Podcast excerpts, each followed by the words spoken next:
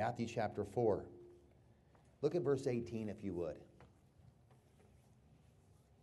The Bible says, the Word of God says, And Jesus, walking by the Sea of Galilee, saw two brethren, Simon called Peter, and Andrew his brother, casting a net into the sea, for they were fishers.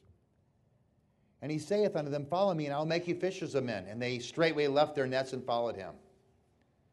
And going on from thence, he saw other two brethren, James the son of Zebedee, and John his brother, in a ship with Zebedee their father, mending their nets, and he called them. And they immediately left the ship and their father and followed him. And Jesus went about all Galilee, teaching in their synagogues and preaching the gospel of the kingdom and healing all manner of sickness and all manner of disease among the people.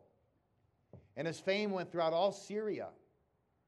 They brought in him all sick people that were taken with divers diseases uh, and torments, and those which were possessed with devils, and those which were lunatic, and those that had the palsy, and he healed them. And there followed him great multitudes of people from Galilee, from Decapolis, from Jerusalem, from Judea, and from beyond Jordan.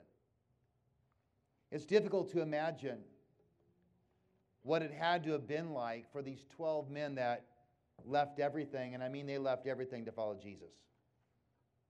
Simon Peter and Andrew walked away from their nets, they walked away from their boats, they walked away from their, their fishing business to follow Jesus. James and John left their fishing business as well. Then you have, of course, Philip and Bartholomew and Matthew and Thomas and, and James and Simon and, and Judas and Judas Iscariot, these 12 ordinary men who left everything, including their family, including their homes, to follow Jesus. And as I thought on that, I thought, what an amazing journey they had. What a time that was. And these disciples, they, they personally heard Jesus teach. John 7 46 says, Never man spake like this man. These disciples, they, they watched and they heard Jesus pray. And when they heard Jesus pray, the, the prayers of Jesus, they, it moved them deeply. The Bible says it came to pass as he was praying in a certain place when he ceased. In Luke 11 1, one of his disciples said unto him, Lord, teach us to pray, as John also taught his disciples. They heard Jesus teach, they heard Jesus pray, they personally witnessed Jesus heal the sick. They observed him heal the sick and diseased. They were there, they watched him give sight to the blind. They personally observed Jesus enable the mute to speak.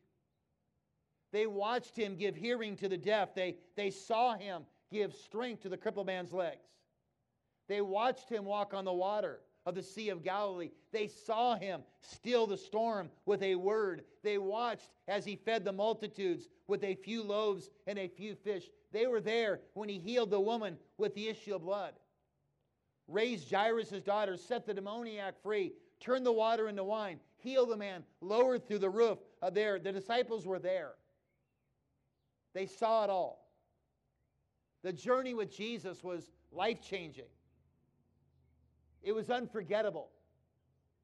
It was truly amazing. Jesus traveled extensively in that region, and every trip he took caught the people's attention. Our Lord's fame rose exponentially, and massive multitudes of people they followed him gladly, and the 12 were there. They saw it all, they were part of it all. These were the 12 that had been personally chosen by Jesus Christ. What a time this was. Can you even picture with me? This group as they watched and listened at the triumphal entry into Jerusalem as the multitudes cried out, Hosanna. They were there. They saw it. What a journey they had. For three and a half years, it had been an exhilarating ride. They saw so much, they, they heard so much. So many lives had been touched by Jesus, so many lives transformed by Jesus, their own lives so greatly impacted by Jesus. They spent day and night for three and a half years with the Son of God. Unimaginable, unforgettable. Sure, there have been challenging times. But overall, what a, what a journey. And they had been there with Jesus and they had seen it all. But then came that night in the Garden of Gethsemane. Matthew chapter 26 tells us what happened. If you look at verse 47, in Matthew 26, 47, the Bible says, While he yet spake, Lo, Judas, one of the twelve, came, and with him a great multitude with swords and staves from the chief priests and elders of the people. Verse 48 of Matthew 26. Now he that betrayed him gave them a sign, saying, Whomsoever I shall kiss, the same as he, hold him fast. And forthwith he came to Jesus and said, Hail, Master, and he kissed him. And Jesus said unto him, Friend, wherefore art thou come? Then came they and laid hands on Jesus and took him. And behold, one of them which were with Jesus stretched out his hand and drew his sword and struck a servant of the high priest and smote off his ear. Then said Jesus unto him, Put up again thy sword into his place, for all they that take the sword shall perish with the sword. Thinkest thou that I cannot now pray to my Father, and he shall presently give me more than twelve legions of angels? But how then shall the scriptures be fulfilled that thus it must be? In that same hour said Jesus to the multitudes, Are you come out as against a thief, with swords and staves for to take me? I sat daily with you teaching in the temple. Ye laid no hold on me. But all this was done that the scriptures of the prophets might be fulfilled. Then notice what it says. Then all the disciples forsook him and fled. Then all the disciples forsook him and they fled. After all that these disciples had personally seen, after all these disciples had personally heard, all they'd, all they'd witnessed, all they'd been a part of, that dark night in Gethsemane, it suddenly became rather inconvenient to be a disciple of Jesus Christ. Inconvenient means disadvantageous. It means giving trouble or uneasiness. It means increasing the difficulty of, of progress or success. I want you to think with me, if you would. It was, it was convenient it was advantageous to be a disciple of Jesus Christ when the multitudes roared his name. It was easy to be a disciple of Jesus when the, the crowd laid the palm branches on the pathway leading into Jerusalem. Uh, it was fun, it was, it was easy, it was convenient to be a disciple of Jesus Christ when they heard their names mentioned with his uh, with regard to one of the many mighty works. It was fun walking on the water for Peter. It was fun seeing him turn water into wine. It was fun watching him stop the mourning by raising the dead. It was great. It was very convenient to be a disciple uh, when the massive crowds called out his name. But this was different. The tide had changed. And when the mob came with their swords and they came with their staves to arrest the Lord, when the going got rough, suddenly it became incredibly inconvenient to be a follower of Jesus Christ. And when it became inconvenient, all the disciples forsook him and fled. I grew up in a home where my mom and dad loved each other and they loved God.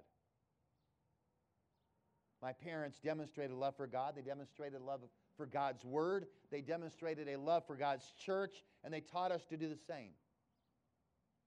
It was customary in our house to see and hear the Word of God. It was customary in our house to sing songs about God's Word. Uh, God's Word was talked about, God's Word was promoted on a daily basis. In the Rasmussen household growing up, it was very convenient to be a Christian. I attended Faith Baptist Church and Faith Baptist schools where the, the Bible was promoted and the Bible was taught. Scripture memory was encouraged. The Christian life was modeled by the faculty and staff. It was convenient to be a Christian. I grew up in a youth group at our church with a godly youth leader and his wife who lived for God and stood for God. And God's word was encouraged, it was, it was challenged, it was, it was modeled, it was convenient to be a Christian.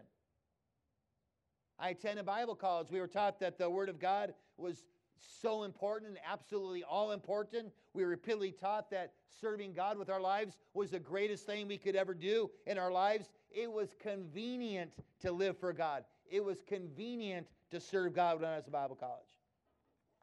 I accepted Jesus Christ as my personal Savior on May 13th, 1990. And after that time, I worked on a church staff in Knoxville, Tennessee for six and a half years, where I grew as a Christian, as a believer, under the, the biblical preaching and teaching of a man of God who, who stood for God and he taught the Word of God and the things of God. It's just what was done in that ministry. It was convenient to be a Christian. In 1996, God called my wife and myself and our very young family to California, where for 23 years we had the incredible privilege to serve God with my dad, who faithfully stood for God and faithfully stood for the Word of God, faithfully stood for God's church, faithfully stood for the things of God. It's just what my dad did. It was customary to stand for God at Faith Baptist. Uh, that it was a church that has been known to stand up and speak up for God. It's just what we did. It was normal, it was customary, it was convenient to be a Christian. be a massive understatement to say that this world has dramatically changed since the days I grew up as a young person in the San Fernando Valley in a Faith Baptist church. This world has drifted away from God and from spiritual moorings in a, a frightening way and an alarming pace. When I grew up, not that long ago, it was normal to see almost everything closed on Sunday. Almost everyone I knew went to church on Sunday. When I was growing up, marriage was respected and good marriages were emulated. When I was growing up, pastors were looked up to, churches were respected. When I was growing up, my teachers and the people that were role models of my life, they modeled biblical Christianity. When I was growing up, my youth leaders led the way by living godly lives themselves. But boy, things have changed, haven't they? The pressure is intensifying, isn't it? Not only to, to tolerate, but to embrace issues that the Word of God clearly speaks about. And young people, we live in a day where too many are more than content to be disciples in disguise. They're okay with being camouflage Christians. But let's just be honest. Today, it has become increasingly inconvenient to be a disciple of Jesus Christ. I mean, 2020 is clearly a year we'll none of us ever forget. I mean, all the COVID stuff has been bad enough, but it seems like everything that comes our way, we think, well, you know, it's 2020. Yeah, my car broke down. Oh, yeah, you know, it's 2020. Uh, I had a flat tire. Yeah, well, remember, it's 2020. I lost my job. Well, you know, it's 2020. I'm having a horrible time in that class. Well, it's 2020 after all. And so, in a day and time when there's so much confusion, there is, isn't there? So much that's difficult to navigate through. I want us to remember that God's word is a lamp unto our feet, it's a light unto our path. I'll never forget, I was with a pastor in Colorado, and he took me to a place called the Cave of the Winds. And they took us back deep into this cave. And when we got back deep in that cave, the guide said, Now listen, I want you to prepare yourself. He said, I'm going to turn the lights off. He says, so you need to hold on to something. You need to, to secure yourself because I'm going to turn the lights off and it's going to be notably different from what you're seeing right now. And so we all got ourselves ready and we held on to something and he turned the lights off. And I'm telling you, you couldn't see anything. You literally couldn't see the hand in front of your face. And it feels like that, that way sometimes in America, doesn't it? I mean, where are we headed? Where are we going? I mean, what are we supposed to do? I read a book a number of years ago about William B. Travis and the Alamo and how William B. Travis, with this small group of men, were going to hold that, that little mission against Santa Anna and his, his overwhelming forces. And William B. Travis took his sword out and he drew a line in the sand and he said, Look, if you're going to cross this line and stand with me, so be it. If you're not, that's fine. But here's the line in the sand. And I think we need to draw a line in the sand and decide where we stand. A number of years ago, I remember I was testing for my black belt in karate. And I, I remember very well my, my teacher, my instructor, he met with us and he asked us if we knew what it meant to be a black belt. And I, I had no idea, and I was hoping it was something that was really epic. But it wasn't. He said to be a black belt is simply to be a master of the basics. And I thought about that. I thought, a master of the basics. Let me say, it may have become inconvenient for some people, but I want to tell you, I believe the Bible is the Word of God.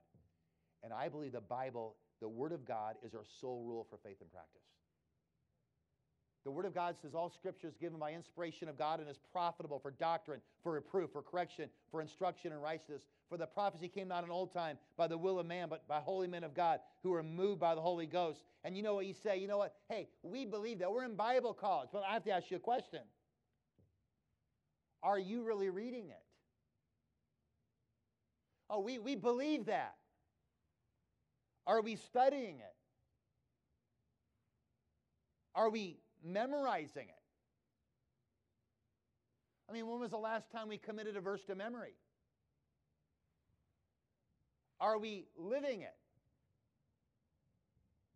You see, it's one thing to say, well, yeah, I, I believe that. I, I stand there, I believe that. But, but are we doing them? You see, we would stand up and say, hey, I, I believe Jesus Christ is, is God in the flesh. I believe He's the only means of salvation. The Word of God is very clear on that, and it is. Jesus said, I am the way, the truth, and the life. No man cometh on the Father but by me.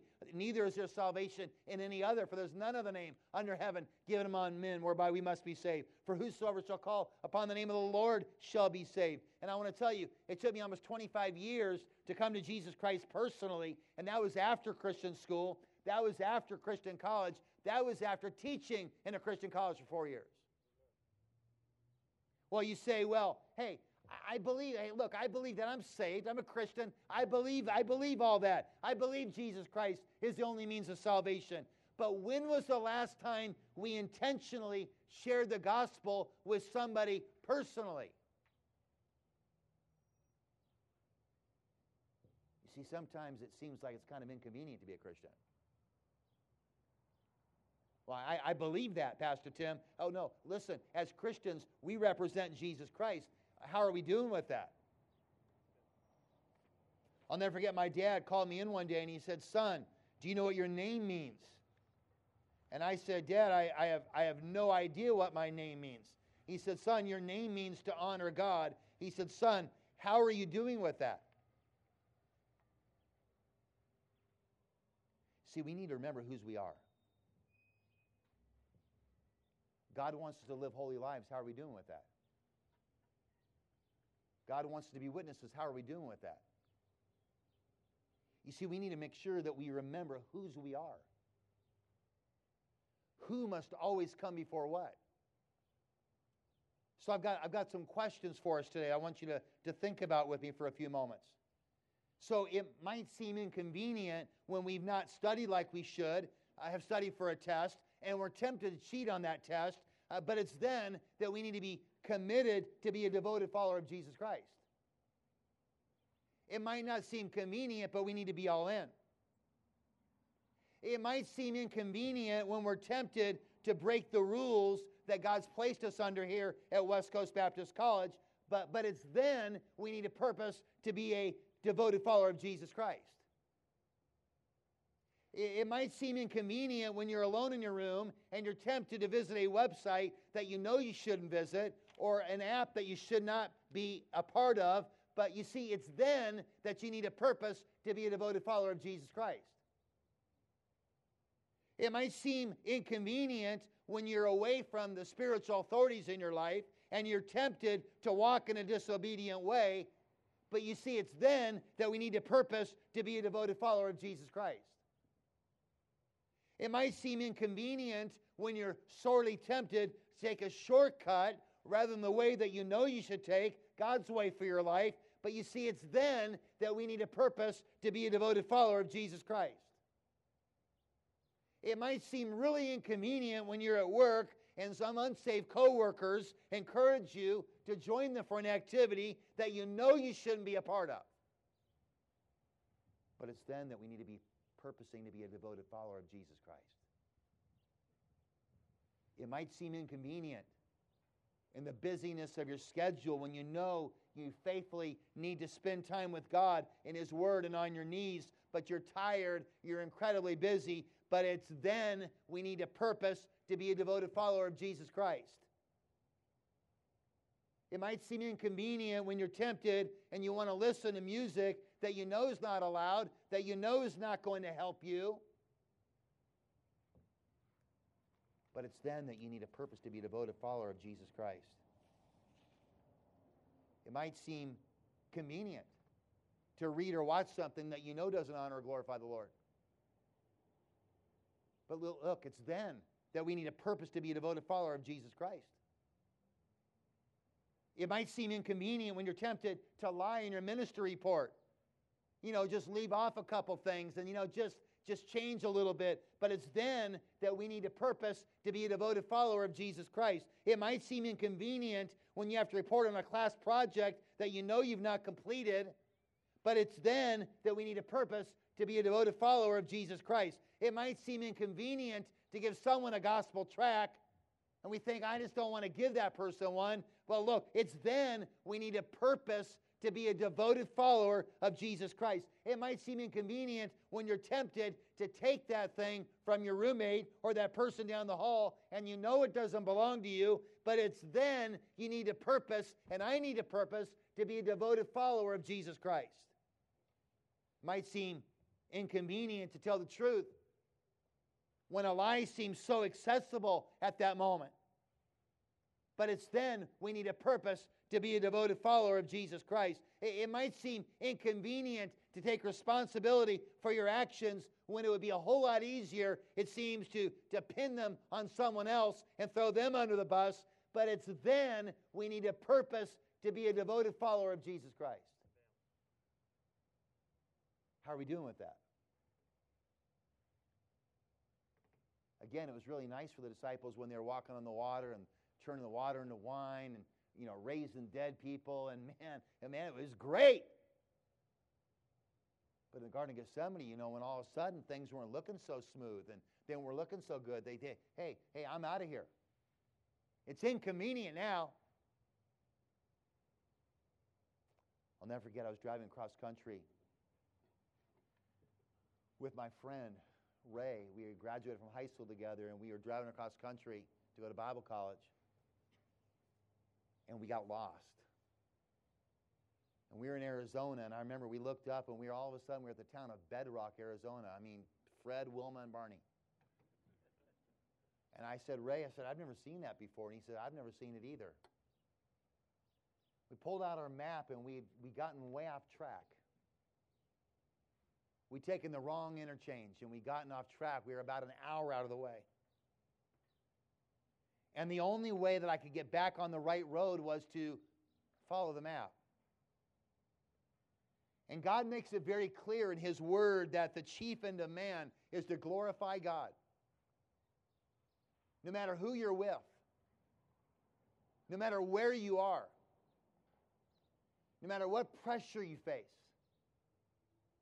you think of Daniel, what the Bible says in Daniel 1 8, Daniel purposed in his heart that he would not defile himself. He said, You know what? I'm willing to be an inconvenient disciple.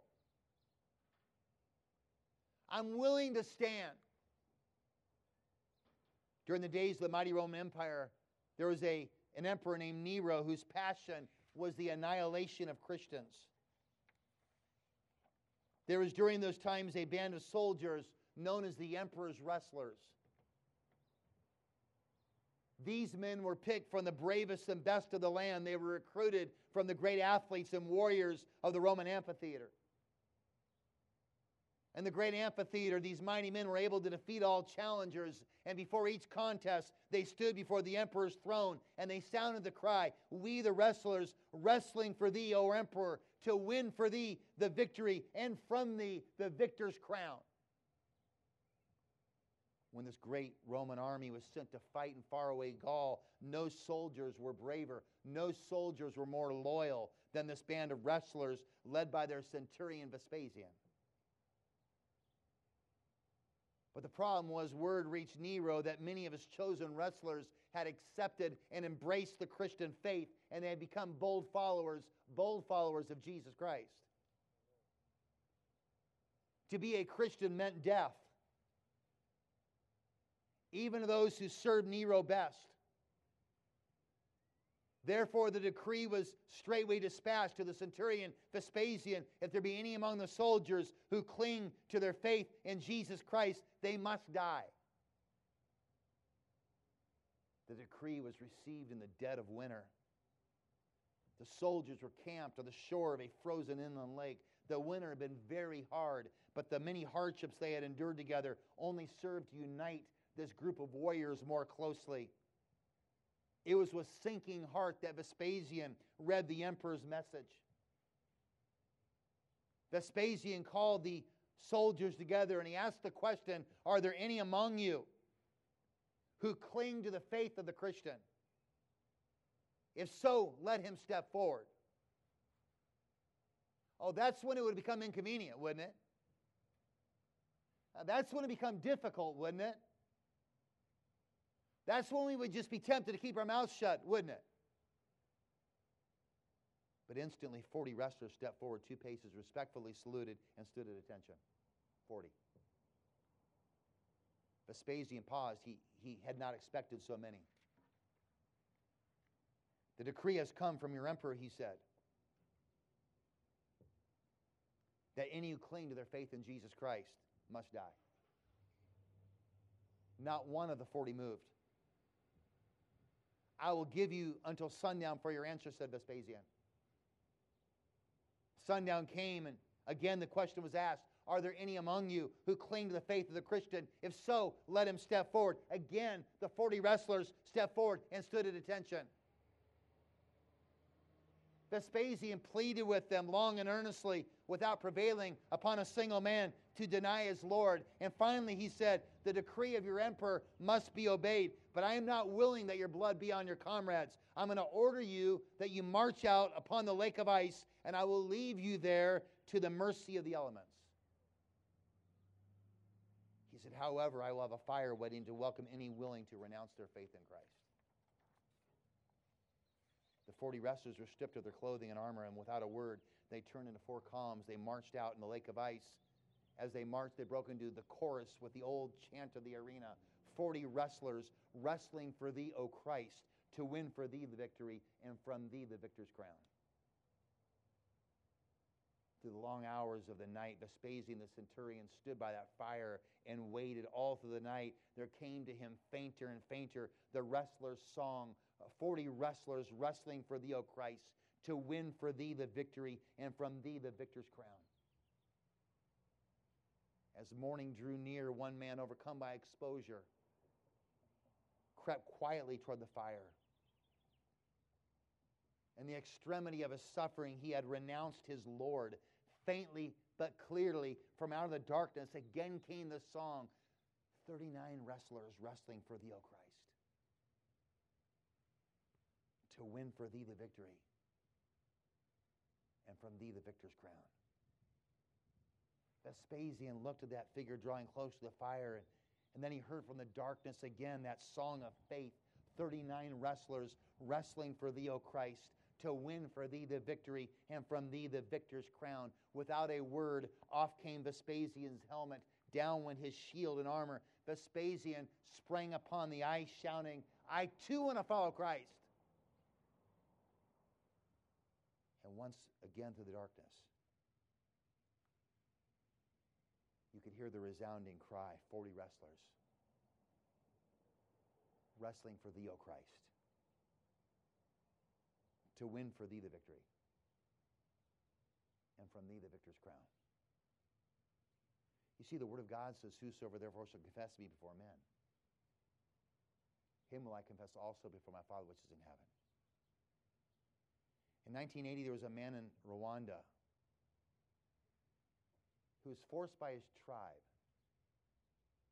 to either renounce Christ or face certain death. He refused to announce Christ, renounce Christ. And the night before this took place, his death, he wrote these words on the wall of his room. I am part of the fellowship of the unashamed. The die has been cast. I've stepped over the line. The decision has been made. I am a disciple of Jesus Christ. I will not look back. I will not let up. I will not slow down. I will not back away. I will not be still. My past is redeemed. My present makes sense. My future is secure. I am finished with and done with low living, sight walking, small planning, smooth knees, colorless dreams, chintzy giving, and dwarf goals. I no longer need preeminence, prosperity, positions, promotions, plaudits, or popularity. I now live by presence, lean by faith, love by patience, lift by prayer, labor by power. My pace is set, my gait is fast, my goal is heaven, my road is narrow, my way is rough, my companions few, but my guide is reliable, my mission is clear. I cannot be bought, I cannot be compromised. I cannot be deterred. I cannot be lured away. I cannot be turned back. I cannot be deluded. I cannot be delayed. I will not flinch in the face of sacrifice. I will not hesitate in the presence of adversity. I will not negotiate at the table of the enemy. I will not ponder at the pool of popularity. I will not meander in the maze of mediocrity. I am a disciple of Jesus Christ and I must go until heaven returns, give until I drop, preach until all know, and work until he comes. And when he comes to get his own, he will have no problem recognizing me. My colors will be clear.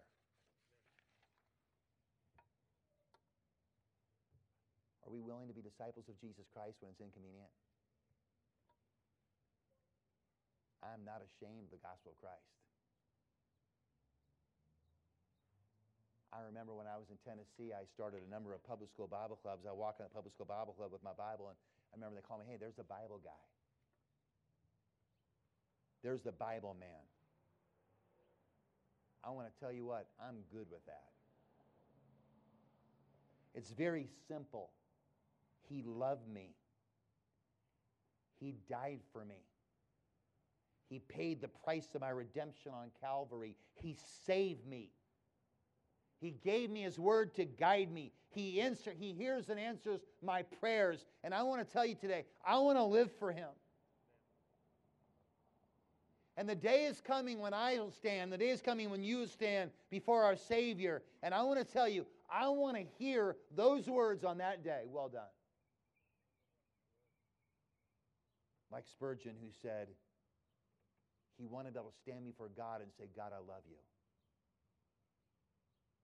and to hear God answer back, I know you do, Charles. Life's not about Tim, it's about Him.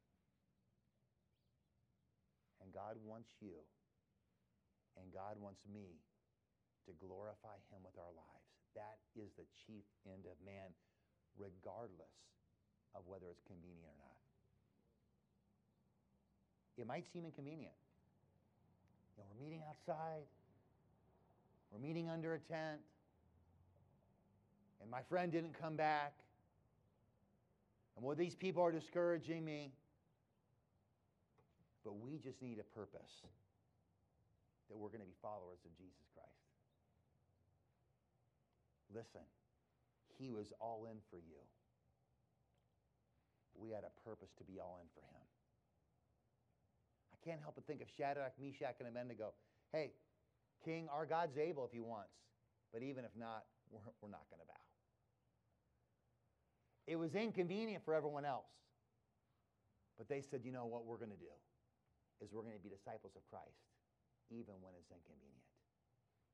Whether therefore ye eat or drink, or whatsoever you do, do all to the glory of God. Tim, what's your name mean? I don't know, Dad. It means honor God. How are you doing with that? We're to glorify God in everything that we say and everything we do. Let's be honest with ourselves today. How are you doing with that?